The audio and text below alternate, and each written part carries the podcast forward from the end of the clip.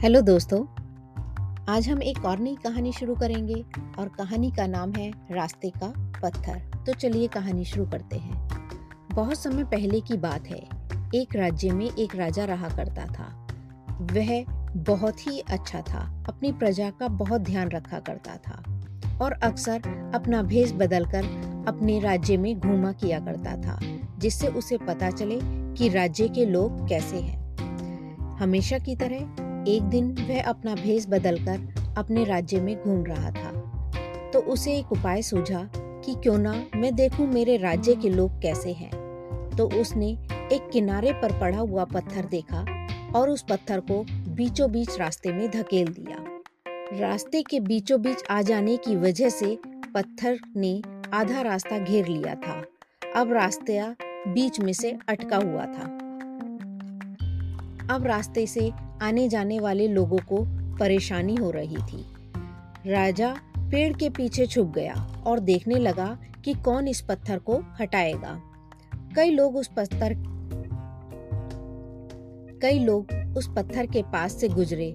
रास्ते पर पड़े पत्थर को देखकर उन्हें बहुत असुविधा हुई, लेकिन किसी ने उस पत्थर को हटाया नहीं, बल्कि वे राजा की बुराई करने लगे कि उसे प्रजा की परेशानियों का कोई ध्यान ही नहीं है। रास्ते में इतना बड़ा पत्थर पड़ा हुआ है।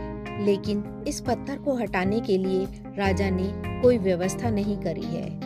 किंतु कोई भी उस पत्थर को हटाने के लिए प्रयास नहीं करा। बस कुछ न कुछ बुराई करते हुए वहाँ से निकल गए। राजा छुपकर यह सब देख रहा था। कई घंटे बीत गए, किंतु किसी ने उस पत्थर को हटाने का प्रयास नहीं किया।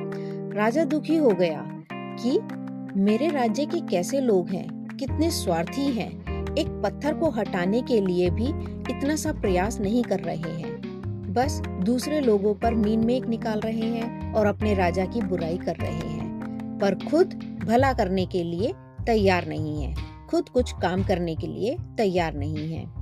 अब राजा को लगा कि कोई इस पत्थर को नहीं हटा रहा है तो वह स्वयं रास्ते पर पड़ा पत्थर हटाने के लिए आगे बढ़ा। तभी उसने देखा कि एक किसान पीठ पर धान की बोरी लाद कर आ रहा है। वह फिर से पेड़ के पीछे छुप गया। उसने सोचा, इस व्यक्ति को देख लेता हूँ। इसने भी अगर पत्थर नहीं हटाया तो मैं स्वयं हटा दूँगा। किसान पत्थर के पास पहुँचा और ठहर गया। उसने अपनी पीठ पर से वह भारी बोरी किसी तरह से उतारी और एक किनारे पर रख दी। फिर वह पत्थर के पास गया और उसे हटाने के लिए ज़ोर लगाने लगा।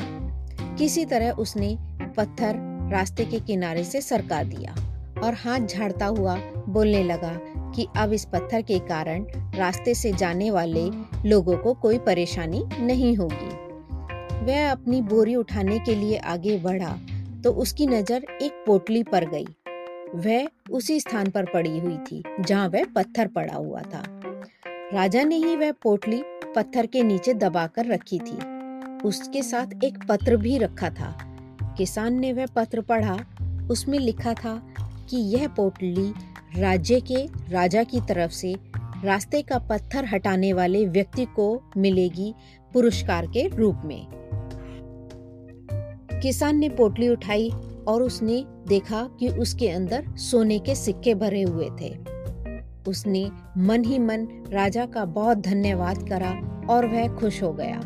फिर सोने के सिक्कों की पोटली कमर में बांधकर अपने धान की बोरी अपनी पीठ पर लादकर अपने घर की ओर चल पड़ा। तो देखा बच्चों, इससे हमें क्या सीख मिलती है कि रास्ते में आने वाली हर बाधाएँ उन्नति का एक अवसर देती है। इसलिए बाधाओं से कभी डरना नहीं चाहिए, कभी घबराना नहीं चाहिए। उनका सामना करके उन्हें हटाकर जीवन की तरक्की के मार्ग पर आगे बढ़ना चाहिए। तो इसी के साथ यह कहानी समाप्त होती है। फिर मिलते हैं एक नई कहानी के साथ, एक नए अध्याय में। और आप सबको अगर मेरी कहानियाँ पसंद आ रही हैं तो प्लीज़ कमेंट में ज़रूर लिखना।